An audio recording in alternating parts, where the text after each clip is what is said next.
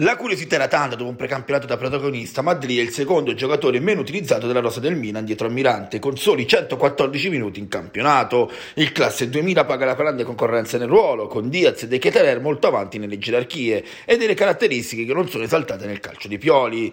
Yasin è un ragazzo intelligente e ambizioso, sa che deve evolvere il suo gioco per ritagliarsi uno spazio importante e sta lavorando bene in allenamento in attesa di un'occasione.